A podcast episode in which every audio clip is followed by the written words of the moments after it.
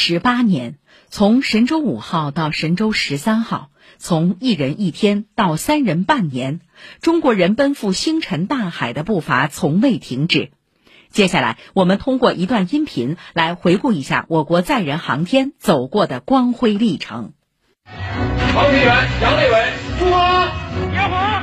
二零零三年十月，航天员杨利伟搭乘神舟五号飞船成功首飞。中国掌握载人天地往返技术，向世界各国人民自豪。二零零五年十月，神舟六号载人飞行任务，中国进行首次多人多天载人航天飞行。神舟六号载人航天飞行任务出发。二零零八年九月，神舟七号载人飞行任务，实现航天员出舱活动和小卫星伴飞。感觉。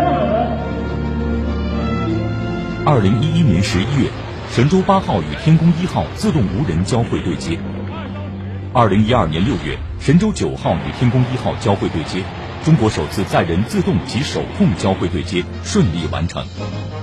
二零一三年六月，神舟十号与天宫一号交会对接，中国航天员太空授课。